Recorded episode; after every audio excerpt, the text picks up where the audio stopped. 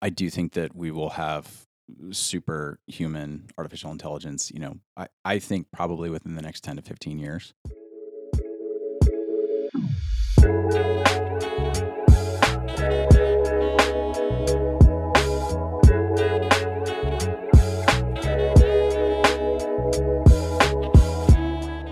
On episode 62, I had Andy Bryant on to talk about AI. And the name of the episode was AI is Not Magic.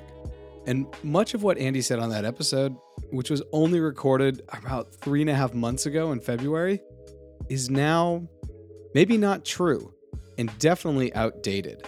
You see, AI, artificial intelligence, is developing at such a lightning pace that even after we recorded this not more than 72 hours ago, Andy said, by the time you publish this episode, much of what I said may be wrong. That is insane. And so, in this episode, we're going to dive back into the conversation around artificial intelligence. And on this episode, we talk about the future of employment, education, data privacy, our own security, and much more. Much like on the first episode, I was left with a lot of awe. Andy Bryant is brilliant and his ability to communicate fairly complex ideas into simple analogies, I felt was really helpful. So let's dive into AI. I'm Jarrett Carpenter, and this is More Than Blockchain.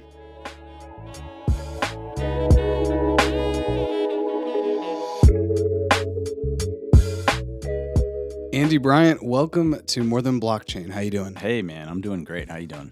Glad to have you back. Absolutely. I'm glad to be here. I'll tell you, man, three months ago feels like a decade ago. We, yeah, I was gonna say, we often say in crypto, a week is like a month. Yeah. Sometimes it can be more depending upon the news and what's happened. And, Yeah.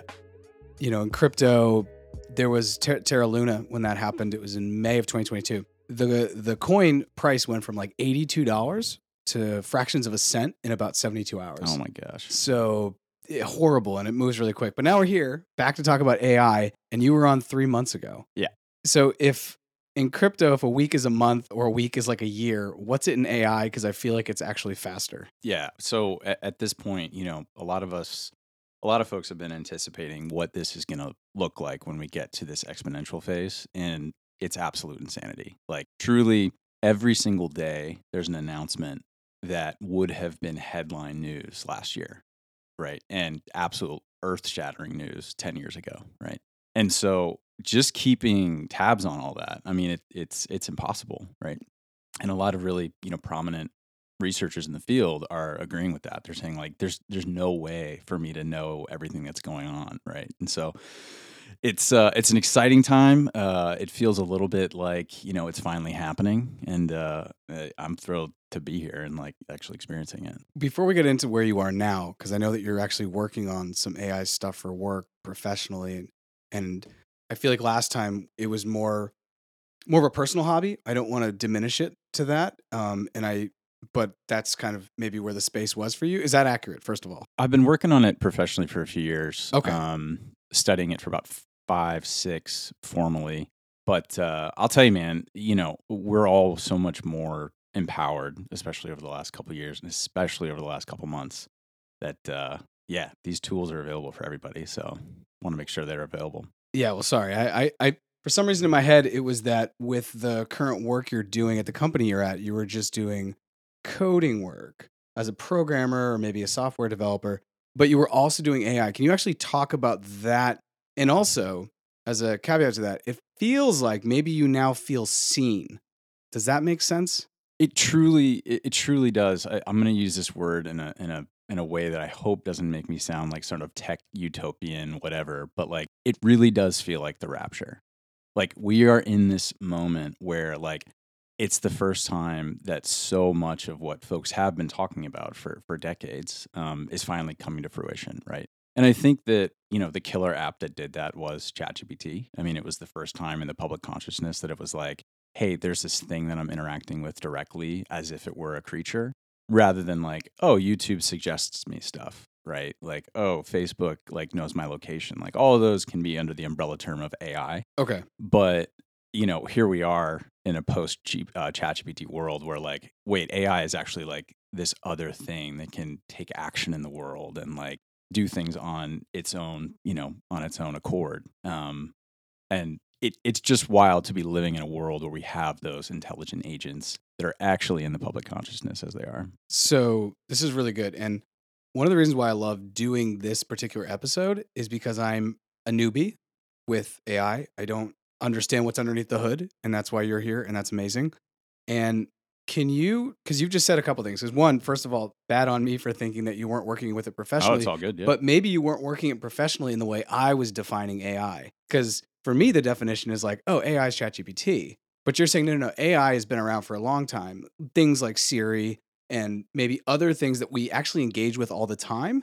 We just didn't think of them as AI. They just felt like tech, if that makes sense. Because I think as we move forward, and this happens in crypto a lot, the way we define things is uber important. Yeah. And the words that we use to define them. And on our first episode, and if you're listening to this, please go back and listen to the first episode where Andy was on and we were talking about AI.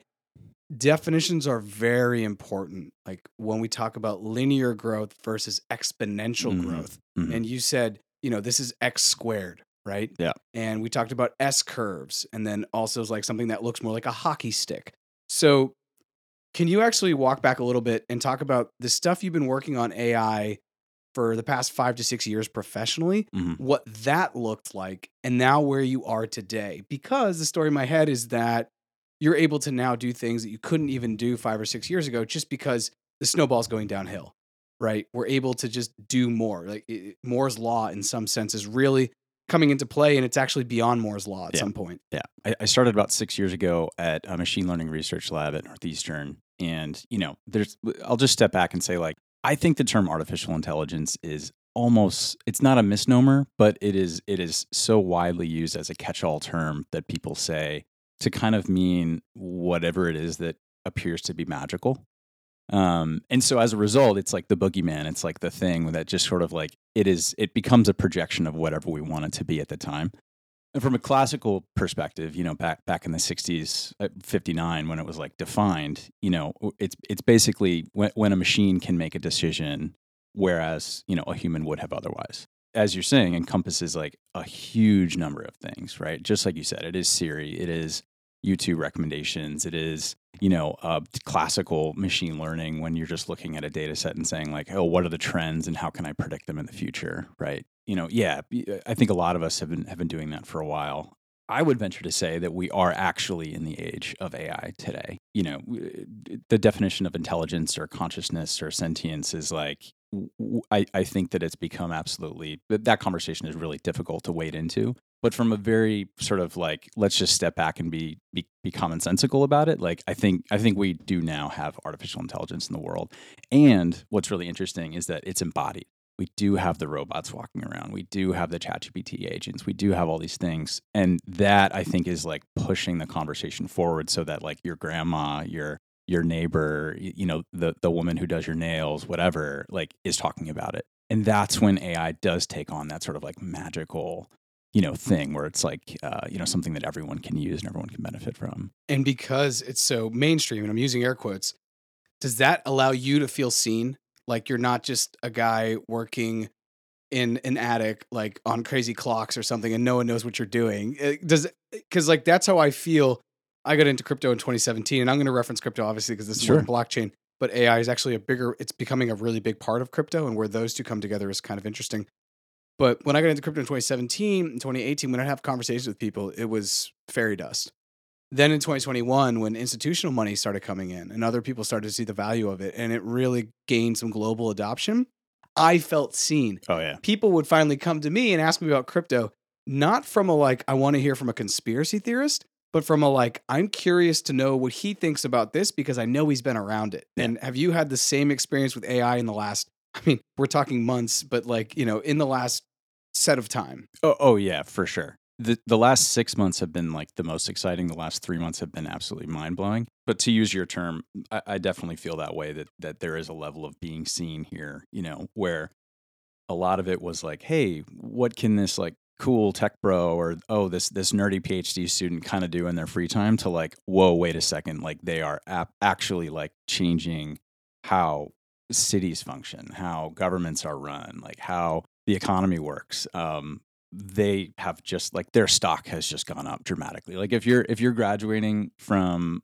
Stanford with a PhD in artificial intelligence, like you, you are you're you're good. You know, like you just you just hit the jackpot um because you earned it. But these these are the things that now it's it's it's not just a bunch of nerds, as you said, sitting in the attic, kind of doing their thing. It's like we, you know, there's there's there's a level of community there that's that's really exciting. Because I feel like, and I, and I watched this movie recently. It's the movie with, oh, who's the actor who did Steve Jobs? There, there's a couple movies with Steve Jobs. Michael Fassbender, It's the other one with Ashton Kutcher. Ashton No, is Ashton yeah, Kutcher? yeah, it's Ashton yeah, Kutcher. Yeah, yeah. and he does a really good Steve Jobs because we kind of know Ashton Kutcher as a as a funny guy, comical. He does a lot yeah, of like yeah. I saw a couple scenes. Yeah, Yeah, and then he takes on Steve Jobs. But the reason why I bring that up is at the beginning of that movie, Steve Jobs is mid 70s and he's just trying to get money and everyone thinks he's crazy. Because like the computer's not going to work. Why would that work? And then in the end of the movie, he's a rock star. Everyone wants his opinion. Everyone wants to come to him to basically ask about what is the future?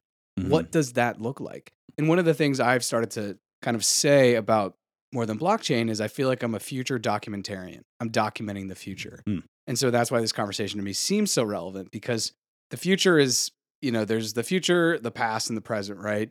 And the present really doesn't exist because once I've said this, it's already in the past. So really the closest we actually get to the future is living in the exact moment. And that feels to me from afar where I see AI right now and just products like ChatGPT. Now, I still haven't gotten ChatGPT 4. You just took it out on the kitchen table. We were looking at it. You were showing me what has ChatGPT 4 done that you may have said in the first episode, you know, in your first in your first time on the podcast that is now changed. Like you said, "Hey, the sky is black," and it says, "No, the sky is white." Or what changed? And I and I have written down some things, but do you remember anything specifically from that first episode that you thought, "Oh, it would take years," and here we are, literally only three months later, and it's already like, "Wow, this is no longer reality." a, couple things there. When we last spoke, we talked about how we would use ChatGPT or GPT-4 um, for like internet search, right? And I, if I'm remembering correctly, my answer was basically like we would have to continually index, you know, these these uh, archive these pages and those sorts of things, and like retrain it, right, and uptrain it, which is an option, but it would be pretty difficult to to scale with that. And, and I think that that it was actually a, a decent answer given the architecture at the time. What I totally missed with that is that we wouldn't actually be interacting with ChatGPT for internet information. We would be interacting with ChatGPT to go and get the internet information for us, right? And so what a lot of people are talking about are these smart agents that are LLM based, but they're actually they work more like a recursive self-calling decision maker, right? So you say like, "Hey, uh, let, us just call it the agent. Hey, agent, uh, I'm looking for the best restaurant in town." Well, if you look under the hood, uh, it'll say, "Okay, the, the the person has asked me for this information. Uh, what are some ways that I could get this information? Oh, you know what I could do is I could go to a website. Oh, which website should I go to?" And you see that there's this sequence of events where it plans it out and it executes it. In that sense, the LLM isn't just about generating text it's actually generating a, a, a plan and it's acting on that plan. There are then entry points to connect software to it so that it can look up restaurants on Google or it can, uh, you know, use a calculator or a Python interpreter or, or those sorts of things. It's almost like a little Swiss Army knife where it'll just pull out whichever one it wants, right? Um, that wasn't on my radar, you know? And so three months later, you know, I'm actually building this stuff for work and I'm looking at these agents that are, you know, doing these self calls that to me is mind blowing, uh, especially in the sense that we can just do it. We can just spin it up. I mean, I, I put together a, an agent that was able to work with, you know, a, a dummy sandboxed API in like 90 minutes, right? And so, you know, that to me is just like absolutely mind blowing that we're even having that conversation, but wasn't on my radar. So here we are, you know? I think that's the thing with technology and information. You can only make the best decision standing there the day of. As we're saying, the closest you can get to the future, which is really the present as you're talking. Yeah. And it's not that you were wrong. There was just information that hadn't literally been revealed to us. It's like seeing beyond the horizon of a of a what a, a black hole. Yeah, for sure. And, and the other thing there is that, like, when we talk about GPT, it, it's changing every day, right? And so, like, unlike the iPhone, you know, there is some. It is fixed. It's it's it's less elastic, but with with GPT, it's a software push, and then it now has this capability, right? And so it's like you get this state of the world with these AI tools, and like as soon as you start presenting on them, you're wrong. It's absolute insanity. Like I was talking to a buddy the other day uh, who I work with, and, and I was like, "Oh yeah, these are some capabilities. These are some constraints, and, and this is what we kind of need to think about for our product." And literally like at the end of the day i then read a research paper that had just been published that negated what i was saying right? That to me is just like it, it's so hard to even have a foot in the ground. Like you're just constantly swimming in this like ocean where there's currents pulling you in every direction. It's absolutely fascinating. That is when you know that you are on the edge Yeah. of nascent technology, nascent anything, because it's just constantly changing before you can even uh, wrap your head around what's currently happening. yeah yeah On the first episode we did, I, I you said something that was really, I, I just loved it, and I and I have the quote here. It said, "Technology is elastic," and you just used that word again, and I think it's it's a good word. Technology is elastic, and humans are resilient. And you said this after I said, "Hey, should we be worried about ChatGPT, for example, taking jobs away from humans? This is one of the biggest fears that people have." Yep. And at the time, you said, you know, no, technology is elastic, and humans are resilient has that changed even in just three months? Your opinion on that now seeing what's happening and you telling me that, hey, I wake up at eight in the morning, I start working, and by 5 p.m., all the work I've done is useless because somebody else already figured it out or it's already been fixed. I definitely, when we last spoke, was like very concerned about job displacement. However, I also, I think I mentioned like we're still going to have corner stores, right? Like there's there's going to be structures in our society that like are actually physical or they're actually you know resilient to this, right? However, again, revisiting that three months later, I, I'm seeing that, for example, people are truly replacing uh, not just the tasks that need to get done, but the sequence of tasks that need to get done. And we are right on the cusp of the decisions surrounding the sequence of tasks that need to get done.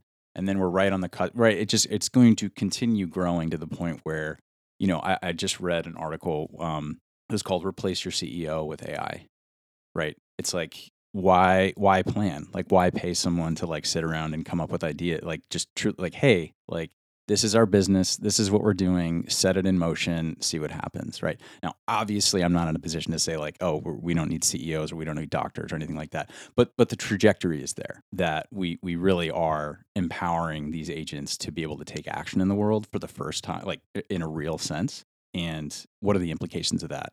My mind says it's very different than I thought three months ago. Can you talk about the sequences? Because I think that this is fascinating. And I was looking at this today when I was just thinking about creating content. Because one of the things that's happened for content creators is that, and you brought this up in the first episode, that basically the ability to create content is coming down to a marginal cost of zero. Yep. There's no friction. Yep. I can just type in, write me a blog entry, 2,000 words about why Bitcoin is better than stocks. Mhm. It will happen in about 30 seconds. I can take then that, copy and paste it into another AI tool, and then you know refine it and say now you have these 2000 words break it down to 500 words and put it in bullet points like whatever Yep. So i was going through that thinking huh how can i start to create content at scale using ai could i start creating two episodes a week and one will just be ai the answer is yes and it's actually like really easy to do and i was looking into it and the voice software now is super scary Yeah, it's rough. Yeah. it's really scary. So I'm starting to think like, you know, okay, what are the steps to be able to replace myself and still have a podcast? Mhm. Because the brand will just continue. Yeah. And it's kind of what you're saying about the CEO. So what are sequences like where are the what are the jobs maybe? And I don't want I'm like I'm I'm worried about you saying, "Hey, this job is going to be taken out," right? Yeah. If someone is listening, they're like, "Hey, that's my job." But at the same time, I almost think it's good for people to start to wrap their head around this. Yeah. Not to be scared, Yeah. but just to be prepared. Mhm. An example of this conversation is I saw someone at the gym the other day, a guy we grew up together, and he does a lot of paralegal work. He works for attorneys and he works in law offices. And he basically just, you know, puts together PDFs at the end of the day and Yep. makes sure that they're ready to go and gives them to the attorneys. So the attorneys basically have their briefings. There's a lot of paperwork in our world Yep. that is currently being done manually. That I've seen AI that can like deal with that at a much higher level, faster, lower margin of error, and can do it 24 hours a day and doesn't need health insurance, right? So when you think about sequences in society, is there one particular thing that you maybe couldn't have foreseen. And to give a little bit more context of this, you and I are both millennials. And I think when we were younger, coming up, it was like, yeah, you had to go to college, Mhm. right? And the idea of a blue collar job that wasn't actually going to sustain us. And once again, I'm using air quotes economically. And it maybe was also something that was kind of like not looked great upon by society. You know, if someone was like, hey, I'm going to go be a plumber, and somebody else is like, hey, I'm going to go be, uh, I'm going to college. Well, at high school graduation, the people that were kind of more glorified was the someone who's going to college. Mhm. They were seen as having more potential. But what I'm seeing now, longer term, is that many of the blue collar jobs, like no one's going to figure out how to come fix a toilet with AI. But for a lot of people that study liberal arts educations, Mhm. what you're adding to the conversation may diminish if you are part of a sequence that someone can just say, no, we're just going to boot that to the newest AI or to the Right. newest ChatGPT plugins, which I'd like to get to. So thinking about con- uh, sequences, excuse me, is there something in particular that you think is just going to be totally transformed in the next 12 months? search and synthesis are are a couple words that I've been focusing on a lot. Jobs that primarily are about searching for information and then summarizing and synthesizing new ideas based on it. You, you mentioned paralegals, you know, so so that's something where you know uh, you watch you watch movies, you, you talk to people, you see lawyers talking into their voice recorder saying like to their assistant that will eventually listen to it like pull me all the, the case law that you know has some sort of precedent associated with real estate lines as it relates to fencing di- disputes in this residential area between 1960 and 1920 19, 1985 that's a day's work right? Going through the files searching for it you know that sort of thing. Within the next six months that'll be a 30 second task right and, you'll be able to surface that information in a way i mean there's there's already there's already law, you know, legal products out there that are that are attempting to do this, you know, in a way that's safe. And so then it's like, oh, and then summarize it, right? And then, oh, actually make a case for why this particular case should be supported or negated by these three cases versus the other ones, right? So those sorts of jobs are very much going to be automated, right? But I, I, don't want to diminish the importance of the human in that loop to be able to be empowered by those tools, right? You know, when we talk about job displacement, you know, we think of voice actors, we think of, you know, a lot of the people who do their jobs remotely, you know, for, for some of these tasks. I, I don't want to diminish, you know, the importance of being able to transition into someone who is capable of using these tools to create that content yourself or um, you know facilitate that transaction yourself or, or those sorts of things. So when it comes to job displacement you know what i'm thinking about and i'm terrified of it as well what i'm thinking about is h- how do i position myself to be empowered by these tools every single day rather than threatened by them? And i think that means someone who's going to be nimble and I think that's going to be someone who's open minded. And I think that's going to be someone who's on, on the cutting edge of whatever the tools happen to be doing then. Right. And so when, when those three things are true, you become the lawyer, you become the doctor, you become the CEO because you have a hundred agents working for you as employees 24 hours a day and they don't need health insurance. Right. How do we actually empower people with these tools rather than just say, like, oh, your job's done. Now you need to be a plumber. Nimble and open minded are like two things that I think as you get older are more difficult to maybe lean into, Absolutely. right? The hardest thing in the world. Because, and also going back, you said searches. Uh, what, what did you say? Search and synthesis. yeah. Search and synthesis. Thank you. Yeah. When I, w- the way you describe that is basically my college experience. Mm. That was search and synthesis. Yeah. It was digest and put into your own words and then give it back, right?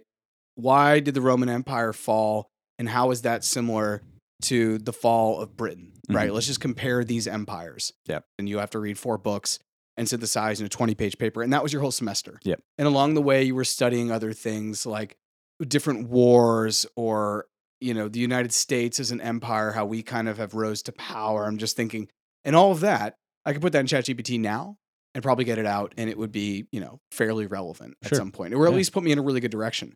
And so we've talked a little bit about employment, but just what you said about search and synthesis, education. Mhm. You know, my sister just had a just had a child. He's seven months old now, six, seven months. I should know, seven months.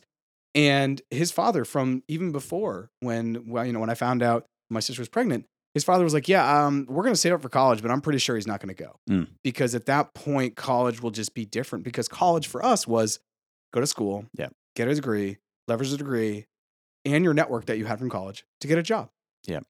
And thinking about everything I just said about liberal arts, where do you fall on that? What do you think? And I'm not asking you to be the ambassador of what's going to happen for education, but what are your feelings around that? As someone who's also been pretty close to academia in the last couple of years living in Boston. Yeah, yeah, for sure. So I'm not sure if you noticed, uh, Khan Academy just announced Khanmigo, Oh wow. and it's um, basically a you know it's powered by I think it's I think it's OpenAI, and it is a little agent that sits in your browser as you're using Khan Academy, and it considers the context uh, that that is on the web page. It considers the pages that you've been to before. It considers what you've struggled with before, and it's able to work through a problem with you, right? So it's like, oh, you know, what what is what is you know x plus y whatever, and they'll put in twenty two, and it's like able to then break down sequentially as I'm saying. How is it that a human could have arrived at this answer? And then it works backwards and says, you know what? I bet they forgot to carry the one, right? And so then it'll be like, it'll prod itself and be like, hey, you know, are you sure that you considered the exercise on page six? Or, hey, you know, it's not going to give you the answer.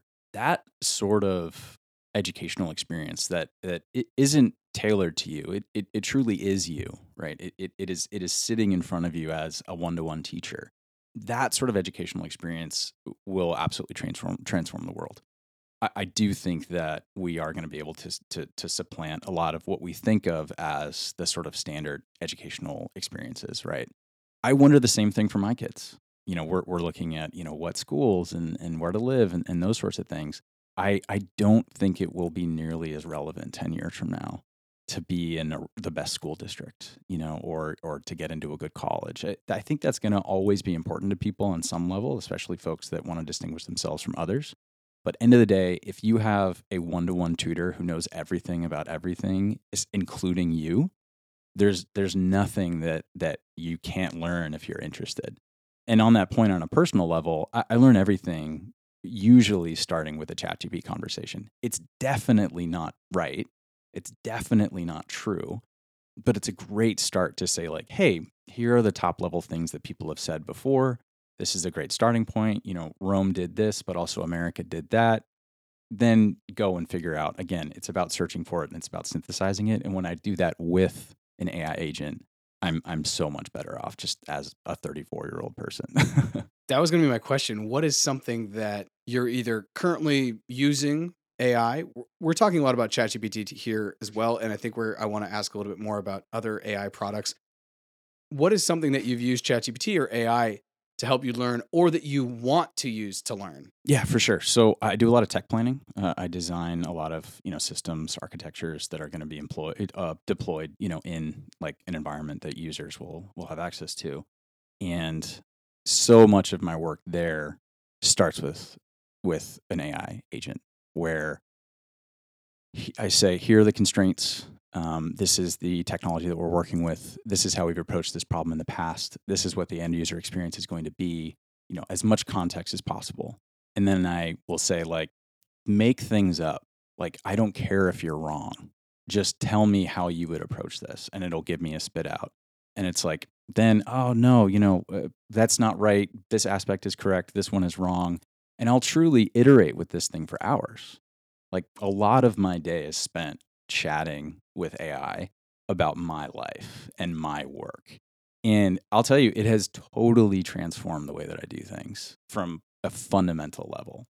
And so I have many of those windows open where one is working on this tech plan or one is working on this Python problem or, you know, so I, I have junior assistants working for me all the time, every day your company assumes that you work 40 hours a week. Like that's like the American office hour. Let's just live that you work that. I think you may work more, maybe you work less.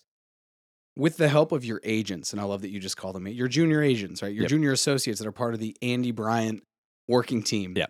How many hours do you think they add in horsepower? You know, a long time ago, if you had four horsepower, you were wealthy because it meant you had like four horses and a chariot, sure. right? And now you can buy a Honda Civic for like, I don't know, something that many people in the United States can afford and lease. And they'll have, I don't know, 100, 200 horsepower or whatever it is, right? Yeah. So, how many hours? And I was going to ask like people if we broke it up into 40 hours, but how many extra hours a week do you feel like you now have? Like, what would that quantify look like if you had people actually working with you at home? Would that be 10 people working 40 hours a week? Like, what do you think? Just, and there's no right or wrong answer here. Two dimensions there. One is the quantity of the, of the, of the work, and two is the quality of the work. From a quantitative perspective, I'm estimating I'm, I'm, i have about a 30 to 40% increase in output. You know, I'm, I'm, I'm approaching, you know, basically, you know, an extra half of, of what I used to do. On the qualitative side, I think that it's improved dramatically as well. My ability to iterate on an idea, to explore the different options that are available, to to fail fast, to you know learn what else I need to think about, that has I, zero to sixty. I mean, here I am sitting in my bedroom, like like mapping out on a whiteboard, like, oh, like what if this microservice speaks to this one, or what if this server goes down, or like whatever. But like, I truly am now just collaborating with whatever documentation I would have read on my own. I'm collaborating with whatever service I'm I'm I'm purchasing that day or whatever, right? And so I do think that the speed of iteration isn't just about how much output I can have, but it's also about actually improving that output and it, it it it has been a dramatic dramatic increase in the last six weeks. Because what you're describing sounds like Jarvis, right? It sounds like Iron Man, where yeah. he's like, figure out how long it would take me to get to Chicago if I was on a bike and moving it this fast. Maybe actually Tony Stark could actually do that in his head, but yeah. he'd be like, and I'm carrying 500 pounds of something and there's drag and it's raining. How long would that take? And then Jarvis would tell him. And then he can be like, yeah, maybe I won't take that much weight. And then basically get to a decision point much quicker. Is mm-hmm. that kind of is that you spend less of your day getting to dis- like you're faster to your to your decision points. I'm not sure if I'm making sense. Hundred percent. I, I feel like I make mo- many more decisions a day, right? And so what, what's interesting about uh, ChatGPT in particular is you can you're watching the output come out word for word, and and that's that's that's not by design. That that's actually a constraint of the system where it's generating each word, you know, programmatically. I'm watching someone write the Python code that I'm going to use. And so I'm truly like reviewing it line by line as I go. And I'll interrupt it and be like, oh, no, you, you made a mistake here. You know, oh, this isn't the approach that I was looking for. Like, start where you left off, but remove that variable or whatever. And it just keeps going. Right. So I'm just in this like constant like uh, chat thread with my work. And for the first time, I'm able to do that with natural language. And it's really transformative. When you're saying all this, I'm just thinking that, and I think I said this in the first episode that we have together on AI it was kind of like the analogy was a calculator. Mm-hmm. You and I are the same intelligence. You take a test, you take the SAT without a calculator, I take it with the calculator. I'll probably get the test done quicker mm-hmm. and I may get closer, like closer to these decision points, to the answer, to the solution. And when I extrapolate that further, I'm thinking that those that even don't even have electricity, those that don't even have access to Wi-Fi globally, are so far behind the ball now compared to you. Like a coder who doesn't have good electricity or even fast Wi-Fi now compared to you, where you're saying that you basically have 40% more of like a clone mm-hmm. to help you out, that becomes unfair. And thinking about the book, and I don't know if you read the book by Jared Diamond called uh, Guns, Germs, and Steel. Mm-hmm. I didn't read it. Um, I've I've listened to a lot of podcasts about it, but yeah, yeah. The the TLDR, the thesis is that those that had access to or or engaged with each of those things at different times allowed certain civilizations to progress faster than others. Right. Right. If you got guns before other people had guns, well, guess what was going to happen? Yeah. If you had steel before other people had steel, guess what was going to happen? If we're talking about uh, metallurgy and, and armor and stuff. If you, you know, when the Spanish showed up and the Europeans showed up, wasn't the guns, it wasn't even the steel. It was they had been exposed to certain germs and they brought over, I think it was like smallpox, for mm-hmm. example. And when I think about this, it's just kind of like that. It's like guns, germs, and steel and AI, mm-hmm. right? AI is now going to figure into the equation as far as like who is going to continue to maybe figure out solutions to problems that's that humanity has. And those leveraging ai they're probably going to do it faster. Is that is this resonating at all? Oh 100% and i i, I totally agree with it. At this point i'll i'll give you an anecdote. So I, I work in boston i'm on the commuter rail a lot and i do a lot of a lot of work on the train. And the other day I went through a tunnel and I was like trying to finish something and I lost my internet connection, which normally isn't a problem because I'm working locally. I can just run my script, whatever. But I didn't have the assistant helping me out make these decisions. and I had this little like panic attack. You know, it was like when the machine stops level, you know, of like, wait a minute, like what if this thing cuts out? And it came back and, you know, I was I was crying, of course, and just shouting on the train. But the, the the the bottom line is I totally agree with you. And even when I'm without it for a few minutes, I see my output go down. Right. And so if we still have people in public schools today who don't have Wi-Fi, or, or we we see people who have textbooks from the 80s, they might be a couple you know behind is such a charged word right it, that, that it's it's not we're not aligned on on certain you know pieces of information or or, or, or how things might work as we started this conversation with a, if you're a week behind in crypto or in ai you're a month behind well what if you're a decade behind you know these are compounding effects here and so that to me again is like one of my big things where if you're using these tools, you are advancing. And if you're not using these tools, you know, it it it, it really has become an absolutely essential skill to have to be able to, to navigate this sort of ecosystem. The way you just described not having ChatGPT yeah. would be the way that I'm pretty sure anyone who's ever used steroids would yeah, totally would then be like, well, I used to hit the baseball 500 billion yards. Now Yeah. I can only hit it 300 yards. Yeah. I can only hit it out of the park, not like into the next stratosphere. Yeah. You know the the doping scandal that happened in cycling beyond just Lance Armstrong. yeah, you get addicted, not not necessarily to the drug, but to the ability To that the it gives output, you. Yeah, to the output. And wow, I've never even thought about the the potentially addictive nature because it's like, what if you, what if you know your company's like, well, Andy's Andy's performance has dropped off. Well, what's up with the guy? Is he Yeah. okay? How's things at home? Yeah. Is he is he is he healthy? What's going on? No, he just hasn't had ChatGPT. It hasn't working on his computer. right. Wow, like we will have that just the way now where I work from home. If my internet goes down, I am Oh yeah, I, I feel like I'm in the Stone Age because I'm so disconnected. And I live many months out of the year in Colombia. And there was a time where I was on a call and the internet just died. And I didn't have cell phone service down there. Like I didn't have my like local carrier. So I was just cut off. I couldn't even put, you know, put a text through because like here, if it cuts off, I'll go to my cell service Mhm. and then I'll hotspot, or I can even just say, hey, internet went down. Do you mind if I hop on with my phone? People are like, cool, hop on with the video, whatever, you're good. But when that happened, I was out for 15 minutes. Yeah. And I was actually leading that call, and I had never felt so just kind of lost. Yeah. Lost. Because I, I had no way to even tell them. And I just had to sit there and be like, there's nothing I can do. Yeah, and and I think that the when when you extrapolate from there, I- I think people tend to say, "Oh, well, that means that you aren't a productive individual because you are. It's just a crutch. Like your internet service is just a crutch, right?" And it's like, well, no, like it, it, it is a tool that's essential for your work. Like, oh, if you don't have ChatGPT for a few minutes for a few hours, then then you don't know how to code. It's like, no, like it's just something that it accelerates your work and improves it. We've been coding, we've been synthesizing, you know, a text whatever we're doing for for for many years. This just puts us over the edge for uh for for you know actually our output. That's a really key thing that I think you just said is that it's just going to enhance the knowledge that you Correct. have. Because I think about the movie Limitless with Bradley Cooper. Yep. And all that drug did was it enhanced the things that you already have. So if you're a pretty good writer, you're going to become one of the best writers. If you play the cello and you're decent in your local uh, parish or whatever, you know, play some instrument at the church, you now may be able to be in like a philharmonic orchestra or something like that. Mhm. And hearing that, you saying, "Well, I know how to code," so in the middle of it, I'll tell ChatGPT, "Hey, hey you know You're what? not- yeah, you messed up. Yeah. You stumbled there, and I know. So let's let's let's go back and or or you're doing you're giving me an output that actually I'm not really looking for. Maybe it was on me. Let me tell you again. Yep. And one of the jobs that I've seen that's out there is, and you'll know the actual job title, but it's like people prompters, uh, professional prompters, prompt engineering. Yeah. prompt engineering. Can you talk about that a little bit?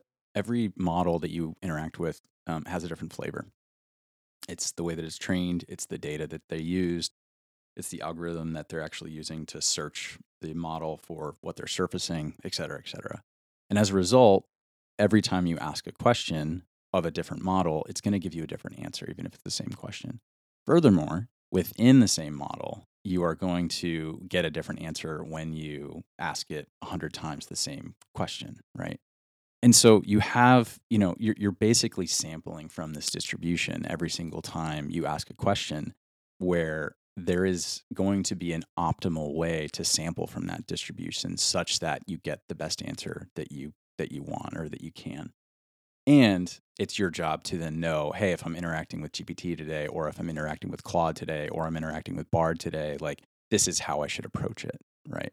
And so the idea of a prompt engineer is someone who, you know, can come in and navigate this ecosystem that's available and say like, hey, because we're looking for output X, we should actually use model Y and we should use prompt Z in order to actually get it, right? In a way, you're coding, you're uh, writing, you're making videos with with text, right? And your ability to ask it properly is really what your job is. I think the idea of a prompt engineer, I'm a little confused by the title I do think that what I just described is actually a really hard skill. And I, I do spend like an hour to 90 minutes a day working on prompting, like specifically, oh, yeah, like listening to podcasts. Like it, it, it really is an art. But the idea of a prompt engineer to me, it, it just, it always felt a little bit thin. Like someone who is going to be working with these tools, like, okay, you're, you're an engineer, like you're working with these tools, you're, you're building stuff, but like I, I don't know. I, it seems to me like a buzzword that's going to fade because you're just going to get better at a variety of tasks, and prompting is one of them. Um, is kind of where I'm coming from. It really is. It really is a skill that uh, that you're going to need moving forward. Yeah, because I've just seen screenshots on Twitter and on social media, and it's like if you want to get a job with AI, mm-hmm. you can get you can become a prompt engineer, and right. obviously, like the ones that are being shown are the exception that like probably prove the rule. Yeah. But they're like three hundred fifty thousand dollars a year. Yeah. Because if you can, as you just said, be able to navigate between three different systems, understand how to basically talk to those systems. I mean, this sounds like C three PO stuff. Yeah. Right. You have an ability to speak a certain language in a way to get the system to behave. Is that kind of what's going on? Hundred percent. And it, it it basically you're aligning with its expectations and its training such that you're getting the best out of it. For example, there's uh, many research papers about this that that I've read that find these artifacts in these models of what actually gets the best response from them. And there's actually consistency with a lot of these large language models. Um, this was probably probably four or five months ago now. But one uh, trick is to say, think through this step by step, right? And they call it chain of thought prompting, right? where you're basically, you know, telling this the, the model to make a sequence of, you know, decisions about the text and then give it to you, right? Another one is, and this is going to sound strange, using the word let's. So let's work together on this. Let's think step step by step. Let's do that and it informs some sort of like collaborative nature between the prompter and the model. It's really wild. And this is actually something that's been mathematically proven with a lot of these models, where again, you're sampling from a distribution and it tends to favor those that include those sorts of words, right? That's a big flashpoint in the community right now because it's like, how? Why? You know, where did this come from? But here we are looking at these artifacts and saying we're going to use them because it gives us the best, the best output using let's that's so strange yeah. and if you could see my face people i'm just like this is a lot it's, to it's wild. yeah. it's a, it's a, lot to digest. And and this isn't nonsense research. This these are people at the top universities looking at this and basically saying like along these 10 key metrics they are all improved by it right? Let me give you another example and this is fascinating to me. There's a, a really great researcher that i've been following um, and he just uh, put out a paper about smart gpt Smart GPT is basically, as I'm saying, a sequence of calls, right? So let's say GPT-4 is great along 10 metrics. It can do the GRE. Uh, it, it, it, gets this score on the LSAT. You know, it does this, this, and this. There's a particular metric where it scores pretty poorly. It's like 25, 26%. And it's basically about reasoning, right? Like if I cut these, if I, if I have four balloons and I cut the strings, what's going to happen? It's talking about the physical world. Well, if you have three prompts, one of them is, hey, you are a junior associate at this research firm, do three hypotheses about the question that I'm asking you, and then give me three responses. And then you feed that into a second prompt, which is, hey, you're a manager at this firm. You're reviewing one of your employees' three responses. Give that person notes and why their why their answer is wrong and then you know give them feedback as if you were you know giving them boss get the get the first person to revise it based on those notes and then send it to a third person where hey you're the ceo you have three answers in front of you pick which one is the best. That when that comes out, so the user doesn't know this is happening, but it'll spit out at the end. That answer, and I, I promise you, it's revolutionary because it brought those metrics up, approaching 80 to 90%. Right. And so he's in contact with OpenAI now. And the researchers at OpenAI are like, we didn't know this was possible. Right. And some YouTuber was just like, yeah, let's do it. And he, and he figured it out. Right. And so here we have GPT helping GPT, which is helping GPT. And it's this compounding sequential call that is just absolutely transforming things. Right. And so getting back to the point about prompt engineering, it's like, yes, we can be the prompt whisperers, but the models are going to be prompting themselves very soon. And we're going to still be humans in the loop, you know, doing these sorts of things. But the idea that we're going to have these one-off conversations with GPT, it, it, it's it's very quickly coming to a close. Where we're actually going to be working with a network of agents, and we're just going to see one output. But you know, it's going to be networks of GPTs composed of networks of GPTs, such that we get this response, and it's absolutely perfect. This is uh, one of the times in the podcast where I don't even know what to say because uh, that's actually some Terminator shit. Oh, for sure. Yeah. And and uh, I think that gets back to the point of what we said where these models are shifting so much, right? So we were talking 3 months ago. GPT was a different piece of software 3 months ago, right? But we're entering into a phase shift where again, we're no longer going to be working with one individual one. And so the idea that we, you know, uh, uh, think of a single single malt whiskey, you know, think of uh, uh, uh, milk that comes from one cow. You know, it's like it has its own flavor, it has its own vibe, it has its own thing. But like we're going into this world where we're interacting with a whole network of these things. It's it's a homogenization process where at that point we're saying, oh, this is just milk. This is just whiskey because it's like 20 different flavors from 20 different regions and, and all these sorts of things. So the idea of an individual model and the idea that we're going to be able to coax what we want out of it, I, I think is going to be, you know, going away. And the end user is going to be so much more empowered as a result. That's ridiculous because in the first episode, you said we were promised Terminator and got Siri. Yeah.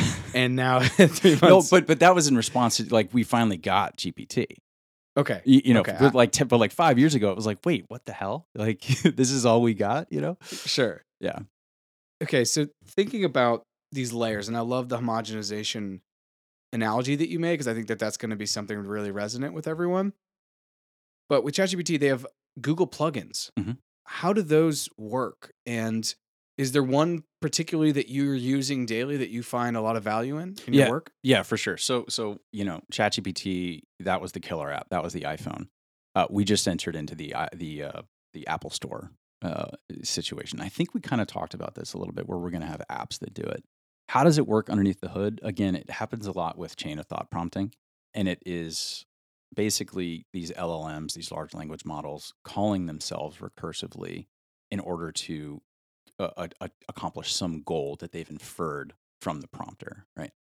At each step, there's a life cycle. So if you have 10 calls, there's going to be a life cycle that says at the beginning of this call and at the end of this call, do something, or in the middle, or, or whatever. And that is a layer that's actually rules based, where it says, okay, we have up here, you know, above the ocean, we have these waves that are LLMs calling each other. But below the ocean, we have these rule based systems that says, hey, I'm a calculator. Someone programmed me. Hey, I'm a Google search box. Someone programmed me. Hey, I'm a, a Grubhub plugin. Someone programmed me. And in those life cycles of these LLM calls, the LLM will say, like, wait a second, I know what I can do. I, I need to add two plus two. Like, let me call the calculator plugin and check in on that. And it's like so much more complicated than that. But just the the the, the general idea is that again, you're using these LLMs to call each other and along the way, not just generate text for the user, but generate text for itself such that it can know what it needs to do to accomplish the user's request. Um, and so there's a huge ecosystem now of people building out these plugins and you know uh, making use of them. Let me give you an example. At my job, and again, I'm I'm not saying that this is is done live or you know anything. I'll just I'll just say in general, it is possible to give one of these LLMs or these agents that we've been talking about um, access to your database, right? Which is which is insanity in my opinion, and it's never it's not something that's even on my radar right now. But basically, if you think about it, we as humans interact with databases using text. You know, it's a structured query language, right? SQL. And that's something that we truly just type out. And it's like, hey, select this with these columns from these row from these tables, you know, et cetera, et cetera. Why not have an LLM do that? Right. And if the LLM can also prompt itself to determine what it should do next, at that point you're like, hey, uh, you know, uh, Claude, hey, Bard, get me these rows from this database, and transform them in this way, visualize them in this way, and then give me the result. It can 100% do that and take action in that way. And as a result, it just has so much power for these plugins to actually like do things in the world on your behalf. I'm going to try to make an analogy. Yeah. And you're going to correct me when I mess up. No, yeah, yeah. okay. So ChatGPT is kind of like a general contractor, and the agents or the plugins are just like subcontractors. So maybe ChatGPT as the sub as the main contractor doesn't want to do the ele- the electrical, so they're going to hire an electrician. And when I end up buying the house, at the end as the user, I'm just buying it from ChatGPT. I'm not seeing that the electrical was put in by an electrician, the plumbing was done by a plumber, the architecture was done by an architect. I'm just getting out the house, and the house here is the analogy of the response or the solution to the problem I brought it. Is that kind of at all relevant? Does, does that Oh yeah, resonate? I, Is think it's that- a great. I think it's a great analogy. Okay. Um, you know, something that I've done with these agents that are that are call call themselves sequentially is, I- you know, I basically program it in and say like, hey, whatever output you give me, run it through Python first. And so it's like, I don't care if you think it's right. I don't care if you've tested it yourself. Like, run it through a Python interpreter. Then read the output of that Python interpreter. Tell yourself what you did wrong, and then give me the output of that. Right. And so at that point, like, I don't need to know what it got wrong. I don't need to know what it did. I just want good Python code, and it'll give it to me much better than if it was just this fluid large language model that next sequence predict next token prediction in that sort of like milieu correlation soup it's actually running the code first and then telling me what it what if it worked or not Can you give me an analogy for that? Running the code first and then telling you. Can you give me an analogy that I'll understand? yeah yeah so like the general contractor you know that general contractor is going to be able to hire the electrician right and that electrician is going to do the work but that general contractor is going to say like hey don't don't tell me you're finished until the lights are on That's what I thought. Right? Yeah. Don't I don't need to know that you forgot the wire and had to go back to I Home don't Depot. care. I don't care that you were sick and missed a day. I just want to know that when I show up on Thursday, Yep. I can turn the lights on. Right, and Is that go- what you're, you're saying? 100% You and it goes cut back through. Yeah, yeah, 100%. And it goes back to prompting where you give it a request, but what we've seen, again, proven, proven in air quotes, is that if you give it context, if you give it context, a request, and a very clear definition of success, those three things are kind of like the, the key elements that you that you want in a prompt so that it can check its work and say like oh i haven't i haven't actually fulfilled the request because i haven't actually fit the definition for success The prompting is huge. absolutely And I follow an account, and I hope maybe they'll check this out because I'll tag them in this called Chat GPT Tricks. And they probably put up three or four, five videos a day. And they're reels, so they're like one to two minute kind of blips of stuff that's going on on Instagram. And they put up a lot of stuff where people are like, if you're trying to get a blog entry out for your small business and you run a bakery, don't be like, give me 300 word blog about why you should cut down on eating this food it's like before you do that ask me 20 questions about my bakery and everything you want to know so that way when you write the blog entry it's better and just stuff like that like treating it i want to say like a human because it is but it's like treating it like an omniscient human that can give you a, a blog entry of 300 words on why you shouldn't eat this food but they could make it even better if they knew more about you is that it can be more contextual. Hundred percent. So you, you're a, you're a great interviewer, right? I've studied a lot of interviewing as well. If you had a question, if you were interviewing someone and you knew that you had one question that you had to ask and it was difficult, it's challenging, would you get off the train, walk in their house, and say, "Oh, here's the question"? No. You're gonna talk to them for 30 minutes. You're gonna have a nice conversation. You're gonna get to know their dog. You're gonna, you know, the whole thing. The same is true of ChatGPT because you're going to have to kind of prime the pump and say like hey, this is who I am. This is the conversation we're having. This is the sort of rapport that we have, right? It's very, very easy to think that it's alive. It's very easy to think that it's a creature. It's not. It's just a statistical representation of everything that it's read that you're interacting with. But the bottom line is that the more information it has about the exchange, the better it's going to be in answering that question. So, what I tend to do is I'll give it an entire set of documents, right? And I'll say, like, hey, here's three documents that I need for context. Ingest them, read them, do your best to understand them, and then tell me when you're ready so that I can ask you questions about them, right? And it'll do that. And that I will go and be the interviewer of it, given the corpus that I'm trying to inspect, right? And in that sense, like you said, you're sort of just giving it the context that it needs to be the person who's answering the question rather than like, hey, uh, I'm going to do a Google search here and just give you some keywords and see what you think. Yeah, because for me as a user, that's what separates this from a Google search. 100%. You can get more contextualized and almost make it sound like your voice. And thank you for the interview comment. Oh, totally. I was speaking with some friends from college. We have a college chat, and I was like, hey, hopping out with Andy tonight. He's my AI guy. And what questions do you have for him? Like, you know, open ended. And I'll re- I'm going to read you some quotes, and this is where we're going to shift the conversation away from ChatGPT to I think just AI in general. And Great. we may touch a little bit on some of the ethical quandaries, which I think we spoke about last time, where it's like, you know, last time you talked about D- AI defense. We may need defense Mhm. to be able to make sure we're putting some guardrails here. And so I'm going to read the quotes almost verbatim. I've heard that using people's names with ChatGPT is a no-no because we don't know what what all it's going to do with the info. I'd be curious on his level of concern is around data and privacy. So data and privacy. I'm going to read you the second quote. And you can take them as you will. Also, I think there's a world in which ChatGPT could totally be manipulated to create false information about a person or event if enough people fed it the wrong info. I think about the capacity for dictatorships to really weaponize it because it feeds us what we feed it. Yeah. So we have privacy, and then we also have essentially misinformation on a level. And you spoke about this in, in the first episode, episode 62, if people are listening and they want to go back and listen.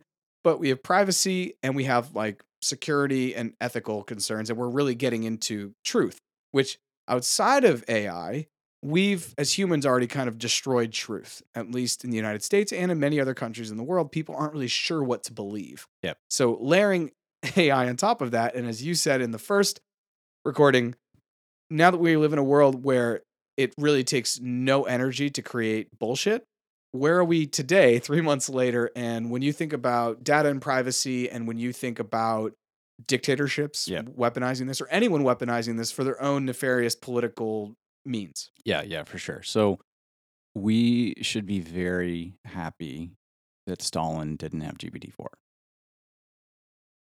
End of the story. We we are better off as a species because Mao didn't have it because a lot of the the killers. Of course, I'm being like Amerocentric here, right? And perhaps there's other people in the world who who are having a different conversation about different people. But the point is there. If we were to live in these sort of autocratic regimes that did control the narrative, their attempt to do so using those tools was effective. It's the equivalent of them having a knife and we have a submachine gun, right? You can generate the content so much more quickly. You can make it so much more effective. I mean, if you can use Khanmigo to be the best tutor on the planet, you can also use, you know, these tools to be the best manipulator on the planet, right? And so I think that is a huge concern, you know. And so when Sam Altman and you know all the other folks go in front of Congress to say, you know, hey, you know, this is dangerous. We need to think about it. I'm glad that they were talking about elections, and I'm glad they were talking about those sorts of securities because I, I don't know what guardrails are in place. I, I don't think we have many, but at the end of the day, we're all going to benefit from from you know actually having some people be able to step in and say this this probably isn't a good idea. You brought up the submachine gun. Yeah. And I love that because in the first recording, you also said that. And in the first recording, you said something like, when we think about technology, and you were trying to basically, we were trying to compare apples and oranges, but you said the printing press is like a hammer, the internet was a power drill. And you said full scale AI is a submachine smart bomb. Yep.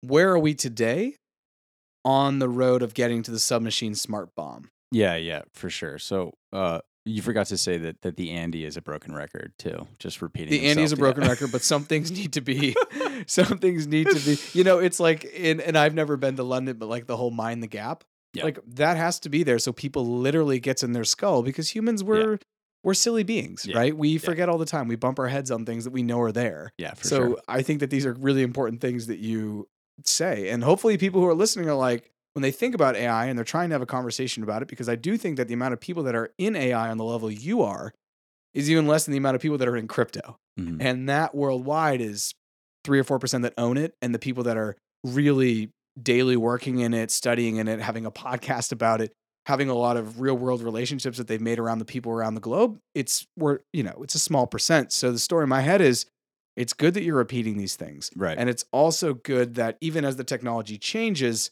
there are some things that I think people will be able to agree upon. Yeah. That if this is, if we're thinking about technology and the printing press is only a hammer, and you're saying this is going to get to a submachine gun, then that's something we really need to lean in to understand more. I, I do think that that's happening, and and unfortunately, I do think that the power is primarily going to be in the people that have the most money, right? I mean, we we've seen that with this technology. I think that when it comes to labor, it's going to favor the people with capital over those who are doing the tasks, right? But at at the end of the day, I- do think that there's going to be a regulatory force, and I'm not talking about the government. I, I mean to talk about open source, where we have Google, we have OpenAI and Microsoft who are closely collaborating. We have, you know, Baidu, we have Yandex, we have so many of these companies who are building these large language models and, and deploying them.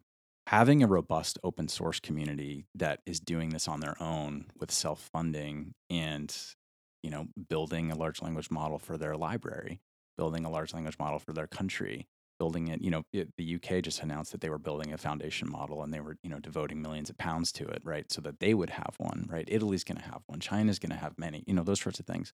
That can me that to me is a sort of like regulate regulatory force in the world to prevent the autocrats from having all of the power so that we can get these regimes, you know, we can get these different ideologies, you know, in front of these regimes and empower the people there.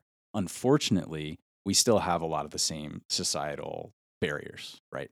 In in North Korea, they're not going to have access to the ones that are actually, you know, pursuing truth, right? To a certain extent, we we might not get that in the United States on in some institutions, right? And so we're always going to have that problem, but I I'm bolstered by the possibility that the open source community where people aren't necessarily trying to make money, but they're just trying to make something good, uh, are going to kind of empower us all. I'm going to talk about Bitcoin here, but I think it's I'm going to try to try to try to wrap it back to AI here. One of the reasons why people who are Bitcoin maxis, we spoke about this. You, you'd never Yeah, heard that the that's right. maximalists.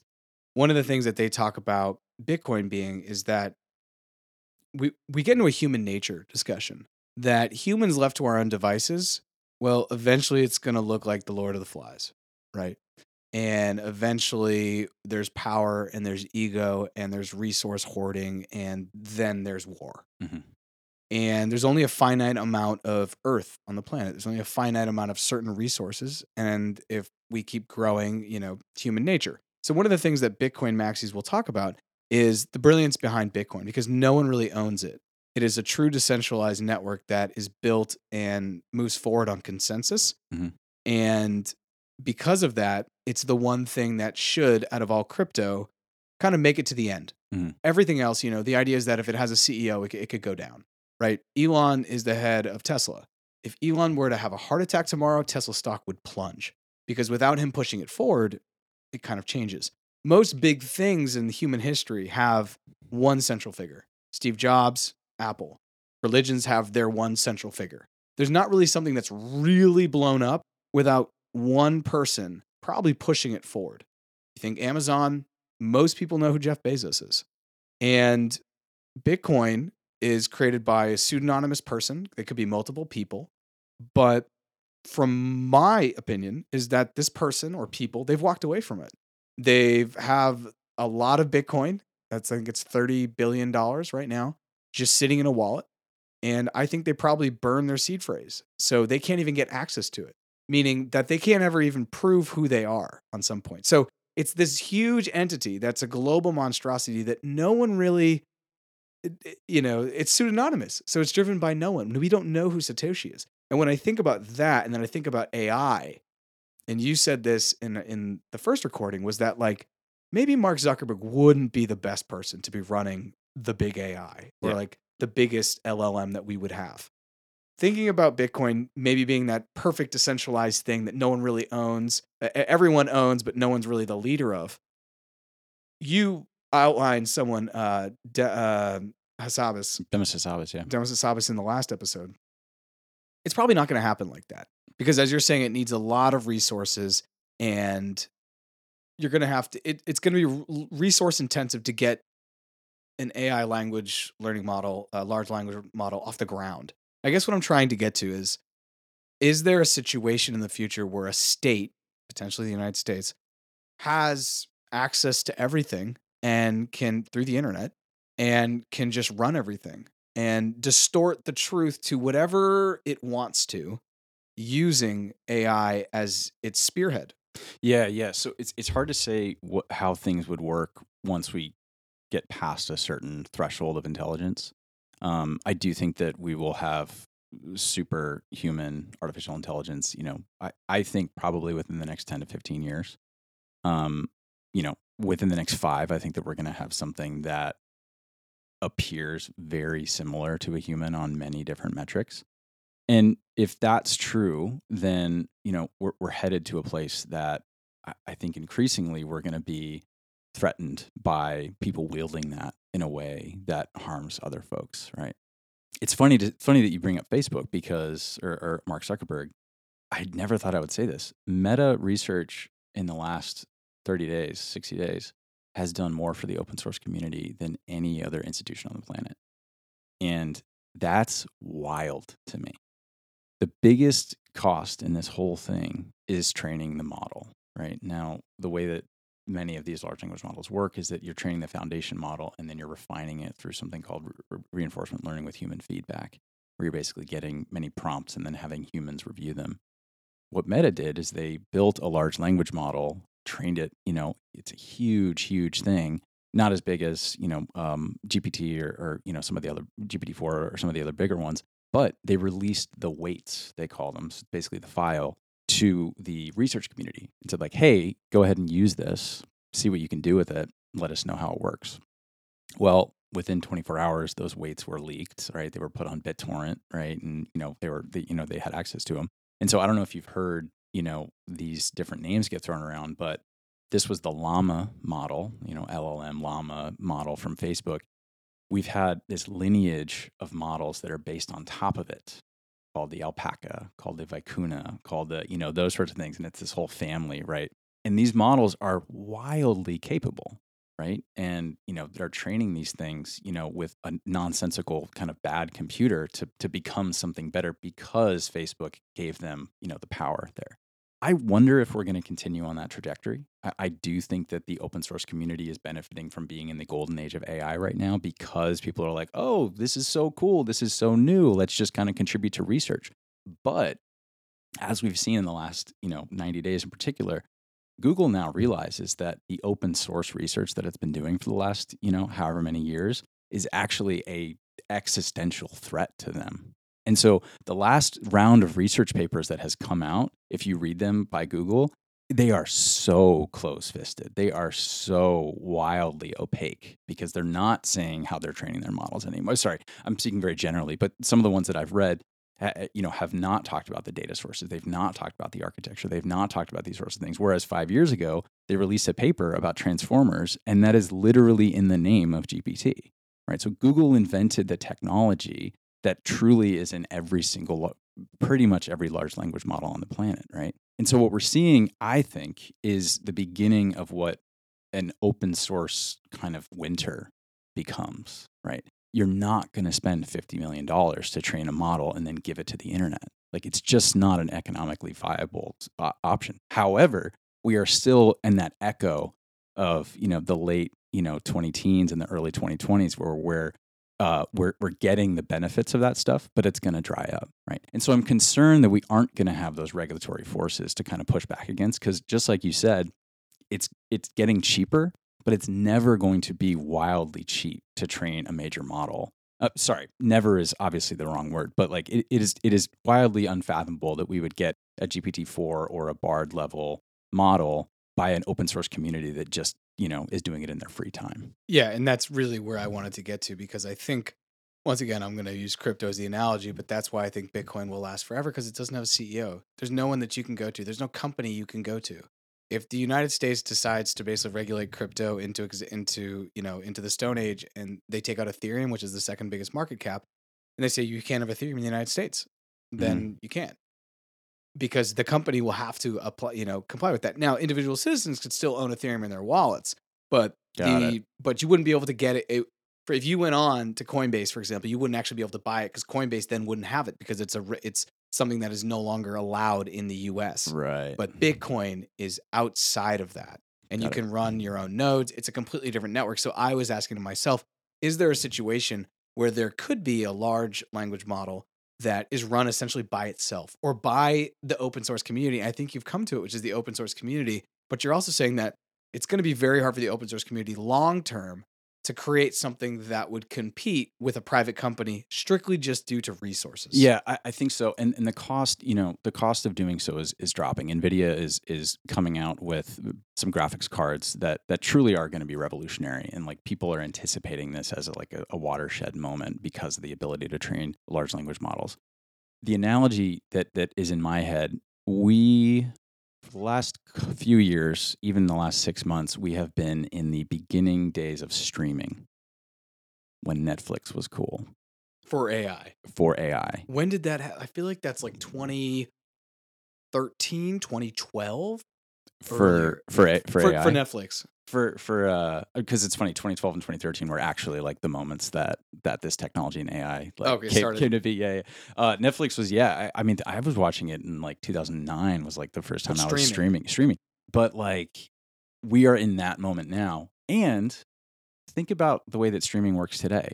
It costs more than cable you have Disney Plus, you have Netflix, you have HBO. Like everyone is now doing the sort of economic edging out where they say, I'm the competitor in this space, I'm going to be the best in this space. That is the next chapter of artificial intelligence, where we had the open source community, which was rah, rah, rah, we're all doing this together and it's great, we're all empowered.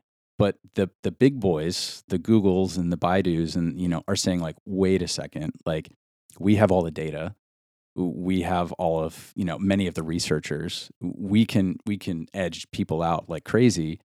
We are very quickly going to get to the point where they put up their walls and say we're not sharing any of our research. We're not sharing sharing any of our data. And we're going to go back to the equivalent of cable which was $80 a month uh, which was $100 a month. And it's just now streaming and and everyone has ads now too it's crazy so like we see that the market you know capitalization of this space is happening already in the same way that streaming did over the last decade This I mean this conversation just it evolves at a pace that is scary. Yeah. Only scary because I think it's hard to comprehend. Yeah. It's like when you listen to Neil deGrasse Tyson talk about the universe, that's how I feel about AI. Because I constantly hear things that they're, as you've said, they're exponential and not linear, and we are linear beings. And that's how we think. And this is kind of like bending time in, Yeah. what, in what you're talking about. So one one thing though if you don't mind uh, Please. i want to address your, your other friend's question about uh, data about privacy don't put anything sensitive in these chatbots into ChatGPT. 100%. Yeah. Uh, w- w- it's not a coincidence that uh, the day after GDPR, the European Union said, hey, uh, we can find sensitive information in the models if we look hard enough. It's not a coincidence that the next day, OpenAI announced that they will not be retaining any more data for training. This was a huge announcement. I think it was March 9th, right? This is an existential threat to large language models, anyone who is who is economically tied to them. Because if the European Union, and this is like a gross reduction of what GDPR actually is, a huge cornerstone of it is the right to be deleted, the right to be forgotten, right? If you're storing my data, I can have a legal have a court that's enforced actually go and say this company has to delete it, right? You can't do that with a large language model, right? The data that it was used to train, it's not like you're going to go in and like snip out one person's name and like make it work properly, right? It's it's this huge vast sea of correlation that is connected through tokens in a way that is absolutely mind-bogglingly complex, right? And so everyone and their brother who has a large language model is sitting on personal information from people around the world and they're just waiting for someone to call them out on it. I think that this is an existential threat. I think this seriously is a ticking time bomb, but we don't have regulation surrounding it. So let's hedge our bets and do not share anything personal with GPT. Now, I do every day in ways that it's just like, like we just did, like, hey, I'm looking for a restaurant. I live in Salem, Massachusetts, you know, whatever. I don't think that that is like something that's going to come out and bite me. But if I was like, hey, I'm having these negative thoughts, or like, hey, I'm planning on doing this, and my friend just asked me if I could, you know, buy him, you know, it's like, don't you really shouldn't be sharing this sort of stuff with the model because you never know how it's going to be used. Yeah, because now you're almost getting to a level of like Minority Report. Oh, 100%. Where it's like, hey, I was talking to ChatGPT the other day, or my like, what, what's that, Google Home, whatever they are. Those have been said to, you know, listen to what you're saying, whatever. It gets into a large language model.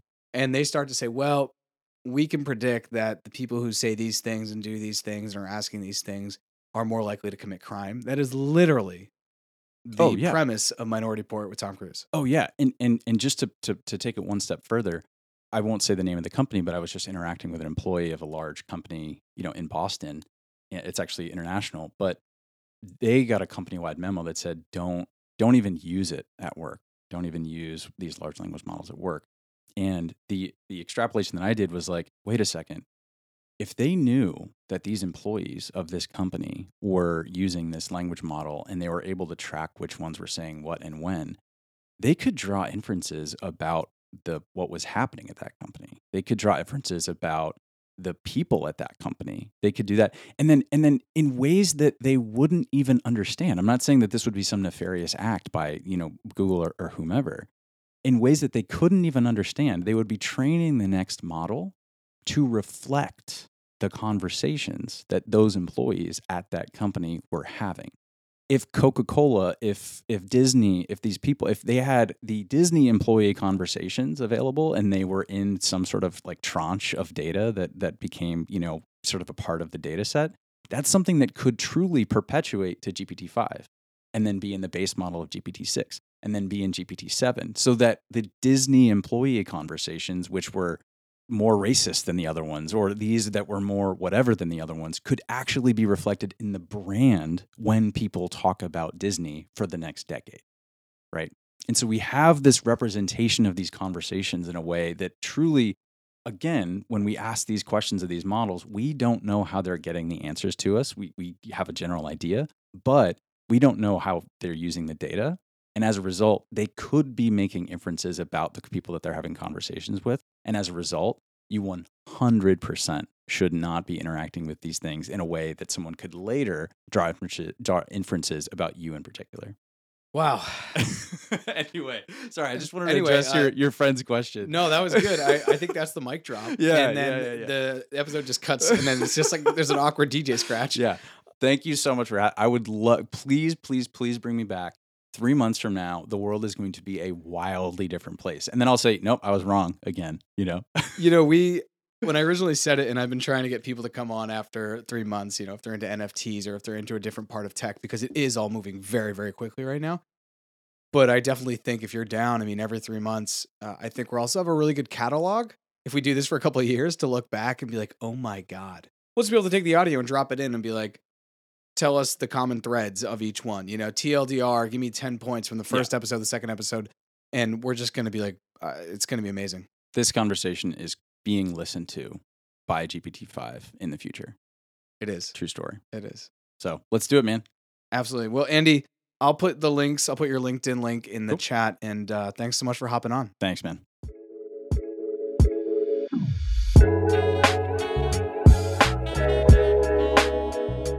Thanks for checking out this episode of More Than Blockchain. And if you'd like to get in touch with Andy, I'm going to go ahead and leave his LinkedIn info in the show notes. As always, please subscribe to the pod wherever you're listening to it. And if you gain value from this, please go ahead and share the link with a friend, family member, or colleague. The reality of it is, AI is probably going to affect all of us in the next five years. So learning about it now is quite, in my opinion, invaluable. Be sure to follow us on social media at More Than Blockchain. And thanks for checking out this episode of More Than Blockchain. I'll see you next time.